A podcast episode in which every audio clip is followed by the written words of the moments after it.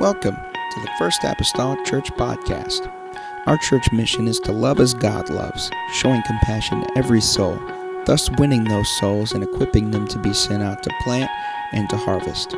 Thank you for joining us today, and we hope that you are blessed by today's podcast.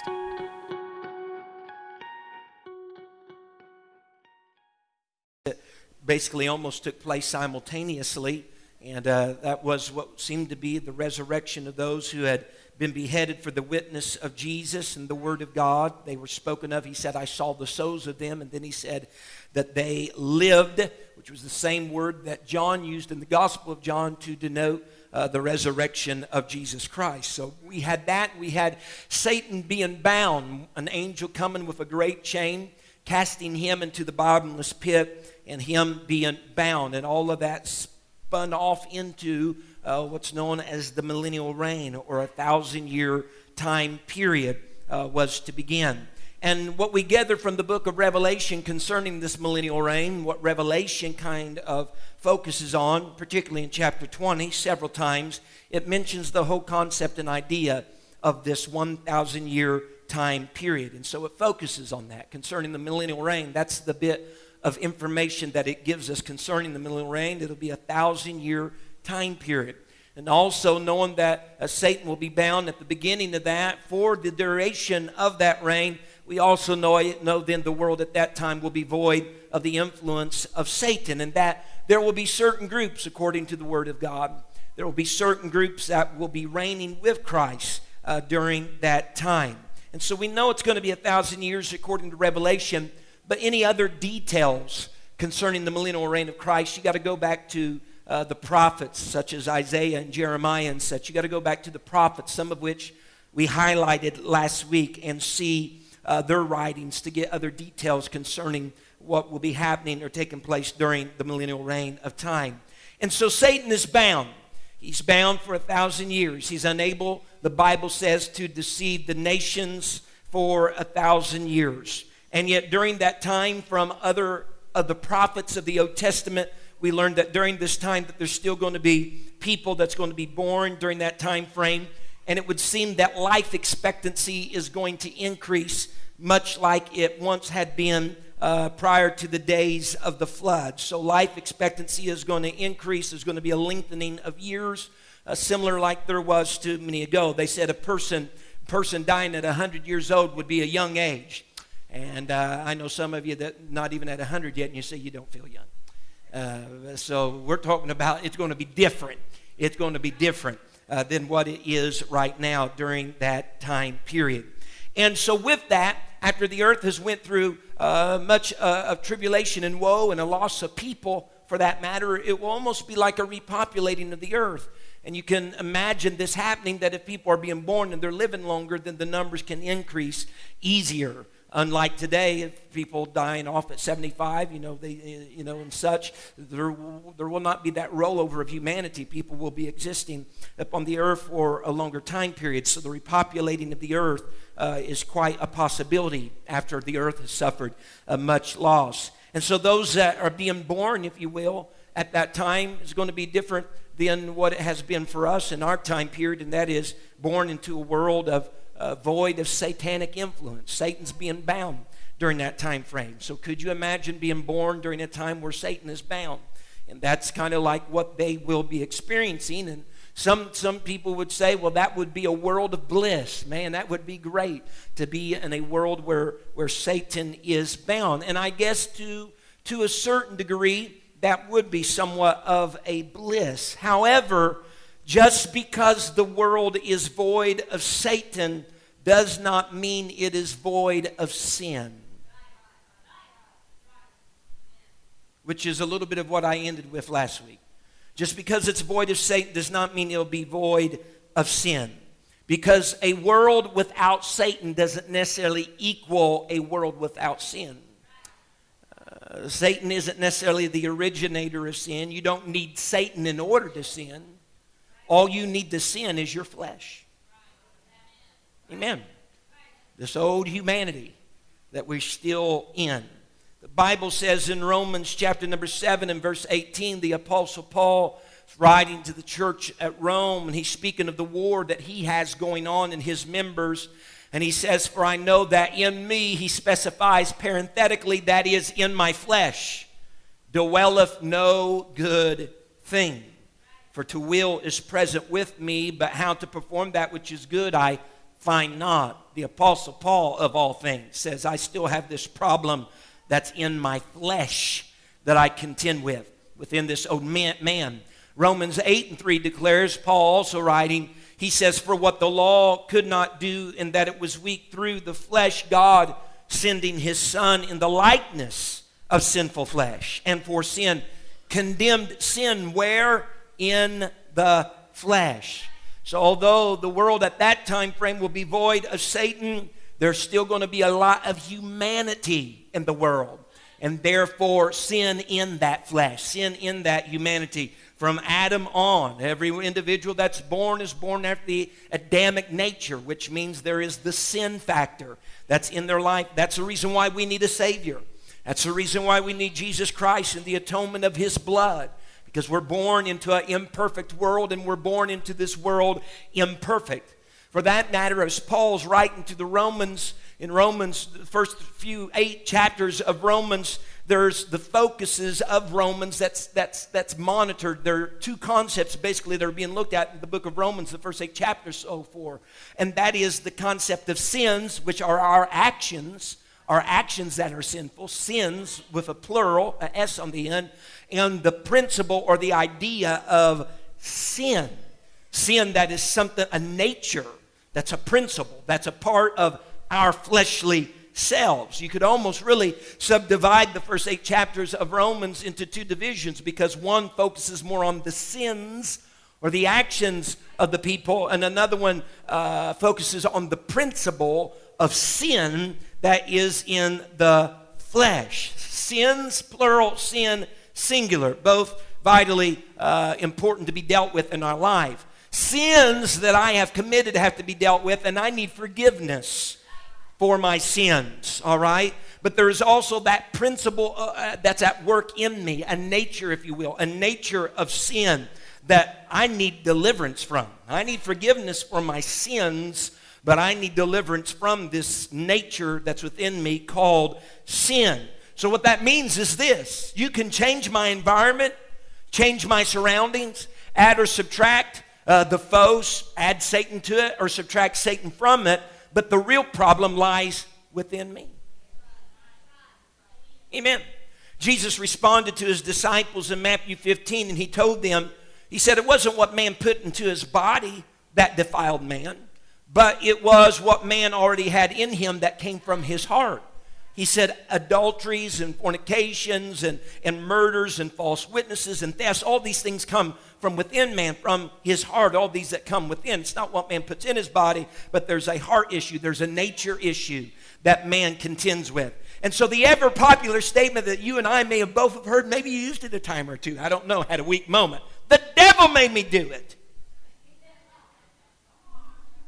Well, he may have created an environment and an episode and a surrounding that may have prompted for you to pay attention to the sin that's already in your flesh. Uh, to set up a scenario to make it more alluring or tempting to follow through with something that may be already there as a nature in your flesh, but uh, the devil making you do it and just forcing you and saying that isn't necessarily so. Uh, whenever Satan during the millennial reign is to be bound for a thousand years, whenever that takes place, what they'll do is basically remove one that kind of sets up the scenario, the environment, the prompting, if you will, but it will not remove the reality of sin that's in humanity or the nature of sin that's in humanity. There's only one that can take care of that. Amen. I'm glad I know what his name is, don't you? I mean, there's only one that can take care of that. And so, during the millennial reign, sinners are still going to produce sinners. Or may I say it like this? We're all born in sin, so humanity's still going to produce flawed humanity. Amen. And it only makes sense. Only fallen people can produce fallen people. Amen. And the problem is they a flesh problem, a nature of sin problem, not a condition or a surrounding or an environment problem. Amen. Uh, in, in, in the most moral culture, even of the world, Millennial Reign, probably one of the most moral cultural cultures of the time of the earth. Amen. Aside from the very beginning in the Garden of Eden with Adam and Eve, men will still have a propensity to sin. Amen. They're still going to have a propensity to sin.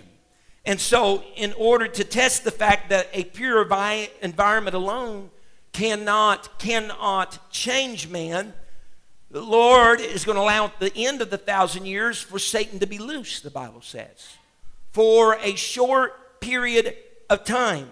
He's going to, where he was unable to deceive the nations, he's going to go back to deceiving the nations. All right? Because the Lord has something to prove. One thing is this God is not interested in anybody serving him like we're puppets on a string, like we're without choice. He's a gentleman. He's not making anybody serve him. If you serve him, you do so because you made a choice to serve him. You made a choice to allow the Lord into your life and, and be the King of glory and the master of your, your life. He's, he's never wanted a group of people to be puppets on a string that he's forcing to do this. Whenever he created Adam and Eve in the beginning, uh, they weren't puppets on a string. They were in the garden in the beginning. Amen. And he didn't stoop to the level to make them puppets on a string. Amen. And, if here's the thing if he is going to have anyone with him that's going to be in the new heaven and in the new earth, it'll be because they voluntarily chose him. They voluntarily wanted to be a part of his family and they chose to love him. And he, no doubt, already reciprocates that love to us. But Satan is loose just for a short time at the end of the millennial reign, is very similar very similar to the very beginning because here is the great garden, perfect paradise as it is.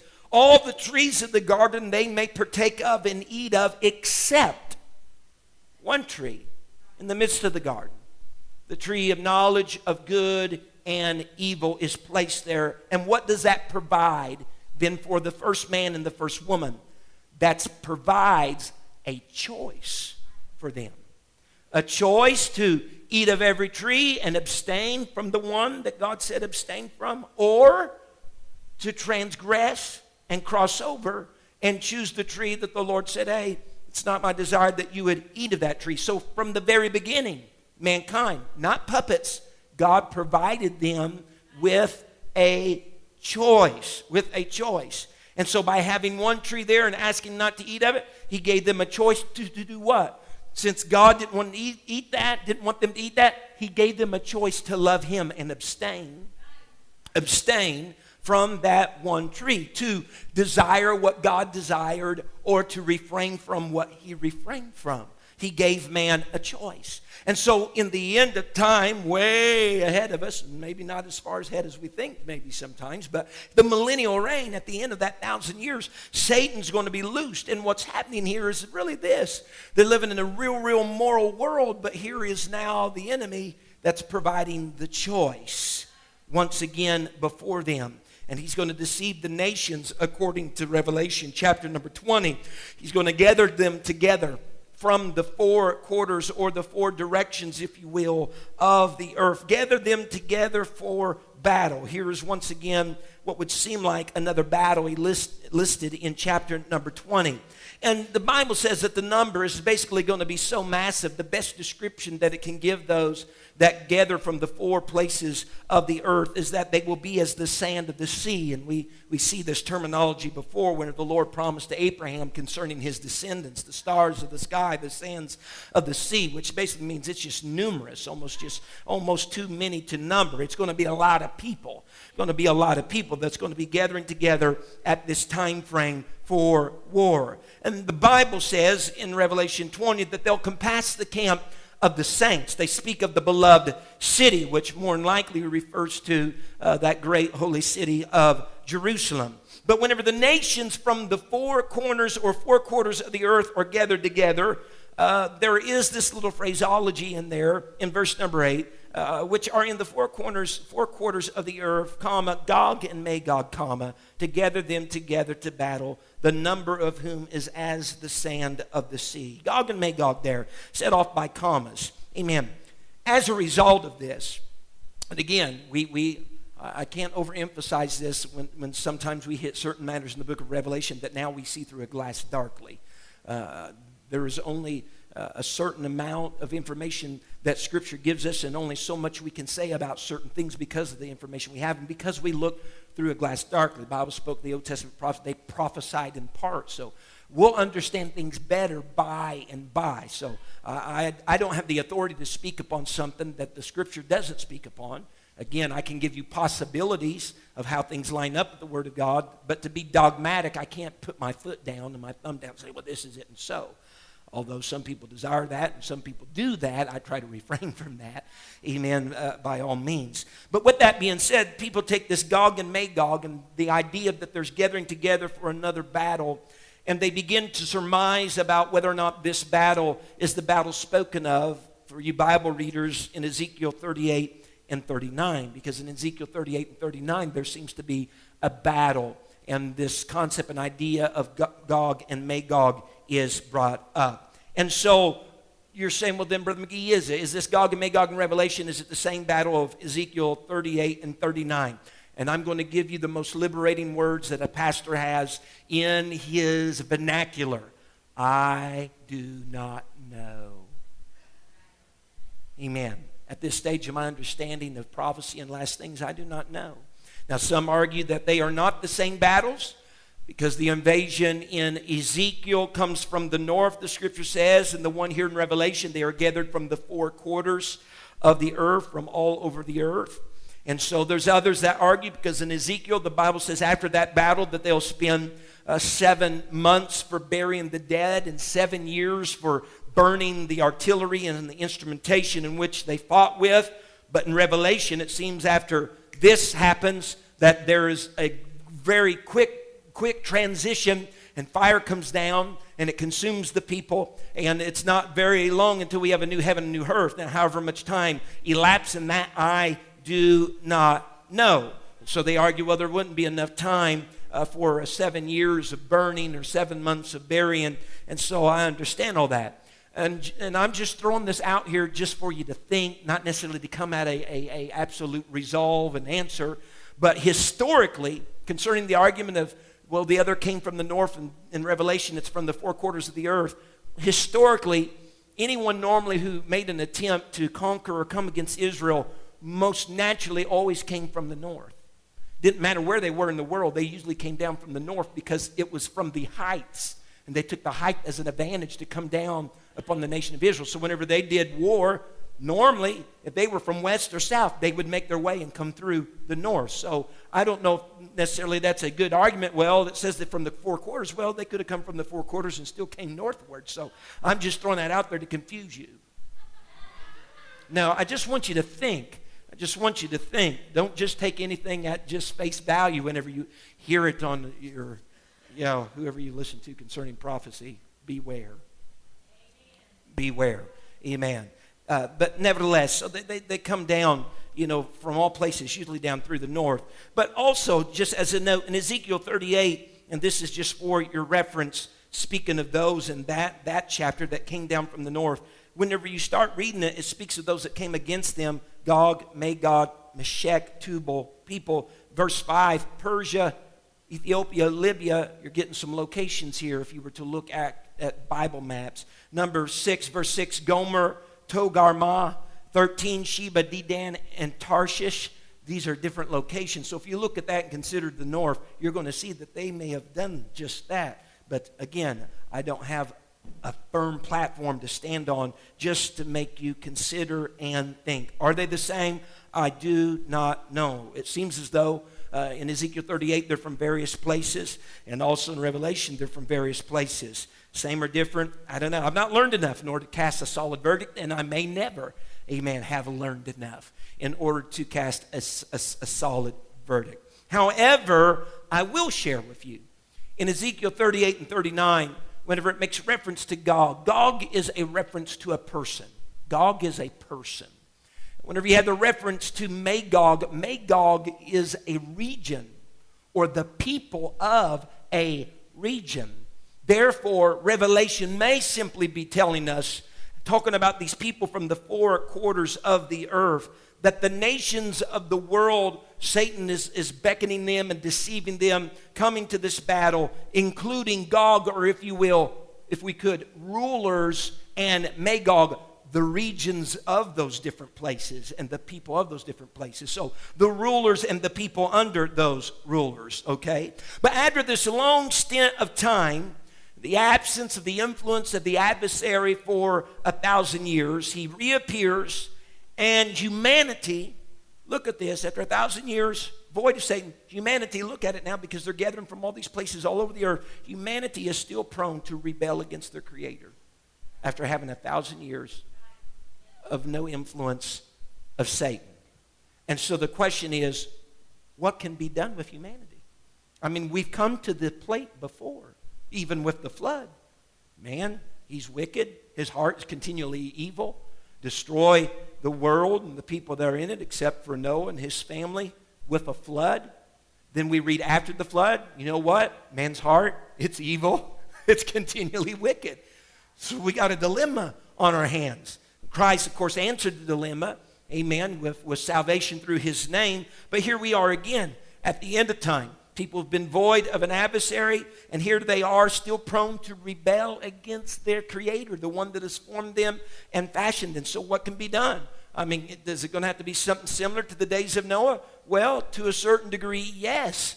Uh, the, the wicked human race will, will be destroyed this time not by water, as the Lord promises in Genesis 8 and 9, but now this time it will come by fire. The Bible states in Genesis 9 and verse 11, whenever the Lord was speaking unto Noah, he said, I will establish my covenant with you. Neither shall all the flesh be cut off any more by the waters of a flood, neither shall there be uh, any more be a flood to destroy the earth. He kept his promise. He has kept us different parts of the world may have been flooded, but the whole earth has never been flooded again since that day. And that is not the action he'll take in this day. He purified it with water. Now he's going to purify it with fire. Second Peter chapter 3 and verse number 7, uh, Peter speaks forth and says, But the heavens and the earth, which, which are now by the same word, are kept in store for what? Reserved unto fire against the day of judgment and perdition of ungodly men. And we read in Scripture that there will be, in verse number 9, a fire that will come down from God out of heaven and will devour them. Amen. It will consume those that are against God, those that have centered themselves around the beloved city, Jerusalem. It will, it will, it will devour them. Those that have come against, the Bible says, the saints can pass the camp of the saints about. It will devour them. And after that takes place, he is wrapping things up because he takes Satan, who has was bound, now loose for a short time. Now he takes that adversary and he throws him into the lake of fire where the beast and the false prophet have already been thrown some thousand years prior, already been thrown. The Bible says where the beast and false prophet are, which we looked at already, but still yet, Satan's thrown into the lake of fire where the beast and false prophet are. And that happened years, thousand, uh, over a thousand years before this time, which tells me and us that this lake of fire is not an annihilation. You're going to go there and you're going to burn up and everything's going to be said and over and whoop. No. The beast and false prophet are still there. That was thousand years earlier thrown there, and it's the smoke that goeth up forever and ever. There is a eternal torment that we want to shun. Absolutely, folks. That is real. Amen. That I don't want to take no part of. Don't buy into the idea, well, it'll just be for a moment and it'll be done. No. It's going to burn forever and ever. Amen. And so please don't don't don't get taken by the idea because some people think, well, it won't be that bad. It'll just be it'll be so hot just a moment. No. There's going to be agony. There's going to there's going to be torment. It's where the worm dieth not and the fire is not quenched. Amen. And so and the devil really has been on a downward spiral a downward spiral from the beginning. I mean, he starts as a Lucifer, an archangel in heaven. He's cast out of heaven, but we know he still has access here and there because in Job we read whenever the angels came together and the sons of God came together, Satan also came among them. All right, we, we read of some of those type things, but he's cast out of heaven, and we understand him then to reign as the peace the prince, rather, and the power of the air, according to Ephesians. So he has access to the prince and power of the air. But then in Revelation 12, we find then that there comes a place that he has no place in heaven or heavens, including the air, and he's cast down to the earth. So it's kind of like heaven, prince and power of the air, he's on a downward spiral, confined to the earth. And that's whenever he lets all these spirits out of the, the abode in the bottomless pit, and they're having all this rampage here and there. But now he's bound for a thousand years, downward spiral. At the end of a thousand years, boom, lake of fire. He's been on a constant descent from the day that he tried to exalt himself above the Most High and be like the Most High. He's been going down. Now, it might be several years in between times, but he's been going down, down, down, down. Amen. And cast to the lake of fire, which was prepared for him and his angels, never for people. Never God's intent that there would be anyone found among there, although scripture bears out there will be. That wasn't what it was prepared for prepared for the devil and his angels. Revelation 20, Sister McGee, let me read the rest of the chapter, starting with verse 11. The Bible says, And I saw a great white throne, and him that sat on it, from whose face the earth and the heaven fled away. There was found no place for them. And I saw the dead, small and great, stand before God, and the books were opened, and another book was opened, which is the book of life. And the dead were judged out of those things which were written in the books according to their works. And the sea gave up the dead which were in it, and death and hell delivered up the dead which were in them. And they were judged every man according to their works. And death and hell were cast into the lake of fire, and this is the second death. And whosoever was not found written in the book of life was cast into the lake of fire. Amen. And so we're, we're, we're really kind of at this moment here, amen, that's coming down to the great white throne judgment, amen, that corresponds also with the second resurrection, the resurrection, as it would seem, of the dead, small and great, are standing before the white throne judgment of God. So not only does the fire seemingly destroy the people, but evidently the place. For verse 11 tells us that even the earth and heaven fled away from the face of, of the one who's on the great white throne. And it says that there was found no place for them. There was found no place. There was no habitation for them because heaven and earth has fled away. They're passed away. There is no place for anyone to hide. As we've seen in Revelation before, people sought hiding in caves and there is no place for anybody to hide at this moment because there were times during uh, the tribulation that he even looked to the rocks of the mountains and to try to hide from the wrath of God. But at this stage, no dens, no rocks and mountains to hide in. Every hiding place has been removed. There is no place for them. And so, uh, this is just kind of a little side note here, but it's really going to be bad news for every Save the Earth activist. I hate to tell you. Uh, because just wait and see what God does with the earth. we're protecting the ozone, we're you know hugging trees and everything else. And I guess that's all uh, proper and fine. But in the end of time, honey, she's going gone. it's going to, it's going to be over for the earth that we now know. And the interesting thing is this: is that scientists say that matter can neither be created nor destroyed.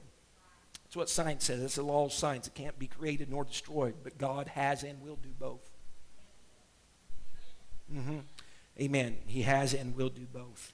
Amen. There will be no place for them. The Bible says in Psalms 102 and verse 25, of old hast thou laid the foundation of the earth, David says, unto the great creator, and the heavens are the work of thy hands. And just look at the first phrase of verse 26. I won't read it all.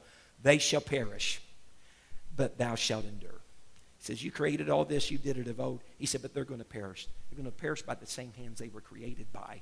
But who's going to endure? Mm-hmm. Our Lord and Savior is still going to endure. Uh, Bishop M.L. Walls from Medora, he stated this in a book that he had written concerning Revelation. He said, None shall escape judgment. He said, All will be judged. The judgment of the church at the Lord's coming, the judgment of the tribulation saints at his coming to the earth, and the judgment of all the dead at the great white throne. Remember, I'll try not to hash and rehash a bunch, okay? But the great white throne judgment correlates with uh, the second resurrection, which concerns, according to the scripture, the dead. If you look at verse 11, it says, John says in his vision, I saw the dead. He even says, and the dead were judged. In verse 13, he says, the sea gave up her dead, and that death and hell delivered up the dead. If we go back to verse number 5 of last week of Revelation 20, it spoke of those that had been beheaded for Christ's sake and for the witness of Jesus, the Word of God, which was speaking of those who were martyrs that didn't take the mark or his name or the name of his mark, uh, tribulation saints, if you will, that they had resurrected, a part of the first resurrection, Christ being the firstborn of the resurrection. Uh, those that resurrected whenever uh, he uh, resurrected, remember the graves were open when he died, and they came up and were resurrected when he resurrected, being a part of the first resurrection. The saints, that when the trump of God sounds, the dead in Christ shall rise, being a part of that first resurrection. Tribulation saints, after the tribulation, still being part of the first resurrection, according to Revelation 20 and verse 5 and 6. All of that is first resurrection. But from there, a thousand years later, we have a resurrection of the dead then, and it is the second resurrection, and it seems to be, it seems to be, that it is the resurrection of the wicked. All prior to the millennial, it seems the righteous dead are resurrected. After the millennial, it seems to be the, the, the wicked dead that are resurrected. If there was anybody that, that, that came through the millennium and they were righteous, we don't have record of in Scripture. It doesn't tell us, okay? It doesn't tell us. So it seems as though it is just the wicked dead that are resurrected at the end. pastor Woodward, UPC uh, pastor up in Canada, amen, he states this. He speaks, there are four distinct judgments. He says there's the judgment of the church, for reference, 2 Corinthians 5 verses 10 through 11. He says, The judgment of the church happening at rapture, if you will, and before the marriage supper of the Lamb. He says, No one be lost at this judgment. It's the dead in Christ that shall rise, and they are judged at the judgment seat of Christ, spoken of in the New Testament scripture. He said, number two, there's the judgment of individual Gentiles, and he makes note of Matthew 25 as a reference, occurring again after the tribulation, yet before that millennial reign of Christ. Looking at the time frame of the dividing of the sheep from the goats and the righteous that come from that enter on 10 to the millennial reign and live, and are probably some of those that are propagating uh, procreation, if you will, during that time. Third judgment being the judgment of Israel. Remember the nation of Israel. A lot of her judgment, amen, occurs, amen, through the tribulation because tribulation, for a good part, as you heard me say before, is for Israel. A lot of that's for Israel to get her to get her back in alignment with her creator and the one who has set them aside as a precious and holy nation. Amen. But then there's also the judgment of the wicked, which we're talking about right now at the end of the millennium, at the end of those thousand years, amen, which seems to be a judgment of the wicked. Again, if there are any that righteous that die between the first resurrection and the second resurrection, amen, we have no record of it seemingly in Scripture. So I can only tell you what I know from God's Word. I know for some people that really bugs you. But have faith in God and get over it. No, I'm joking. I'm just saying, welcome to the club you know, uh, you, we'll be all right. We'll be all right. Amen. But nevertheless, when we look at verses number 12 and number 13, notice the scripture. It uses terminology, speaking of these dead, that they will be judged according to their works. They will be judged according to their works. Amen. And it seems like this, just like that there seems to be a variation of rewards for the righteous, because whether your work be wood, stubble, or gold, you know, whether it be tried to fire, you know, you may loosen things by fire, but your soul is still saved. Remember that in Corinthians? We spoke about that one time. It seems as though those who knew more concerning the second resurrection, the resurrection, if you will, of the wicked dead, those who knew more and failed to respond will bear greater guilt than those who knew less. In other words, like there will be degrees of punishment there'll be more severe for people who knew more but didn't adhere to, respond to the more they knew than those who knew less. And for just a idea to wrap our minds around this concept, Scripture. Matthew chapter 11 and verse 23, Jesus speaking to some places that he had been, and he says, And thou, Capernaum, which art exalted unto heaven, shalt be brought down to hell. For if the mighty works which have been done in thee had been done in Sodom, it would have remained to this day. But I say unto you that it shall be more tolerable for the land of Sodom in the day of judgment than for thee. Meaning what? I did mighty works in Capernaum. They were exposed to some things that the, the land of the land of, uh, of Sodom was not. They're going to be held to a higher regard because of what they had opportunity to experience, or what I said, rather even than Sodom in the day of judgment. Because why? They knew more. You understand? They knew more. And so there seems to be that, I don't know, you know, you're a third degree, you know, third degree like a fire person of one. I don't know all that, but it seems like punishment is going to be comparable to how much you knew, or, or rejecting how much you knew. I know, you know, we are to a great degree held responsible for what we know. That's the reason why New Testament Scripture almost says, "Where if one person who has forsaken this way, it kind of been better for them to have never known." Why? Because they're going to be held responsible for what they have learned. Amen. For what they have learned.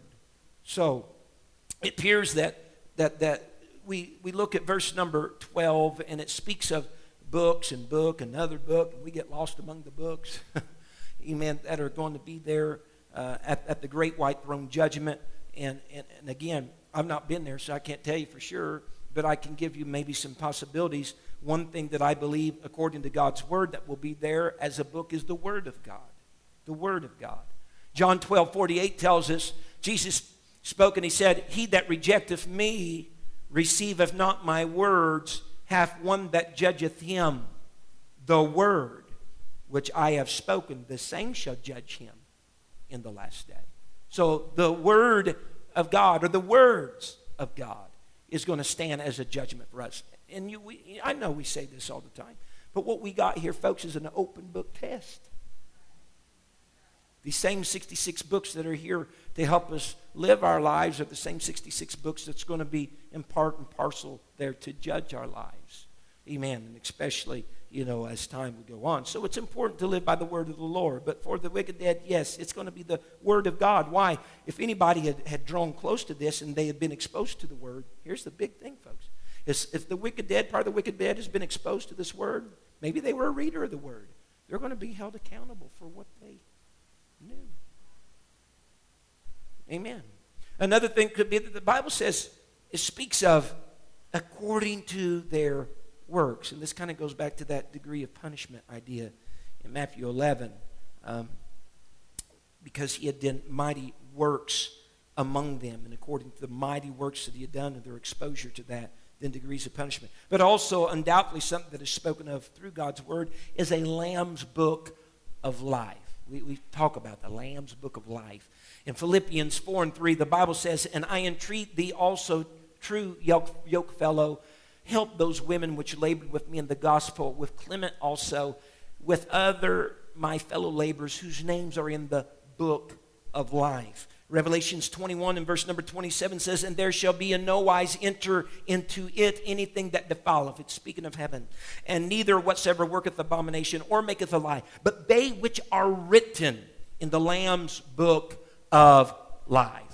People come at the Lamb's book of life, two different scenarios. They say, everybody's name is written in there as time goes on, they're blotted out, or that it's a blank book and then the names are put in there. Which is, I don't know. Just whenever it's all said and done, let my name be there.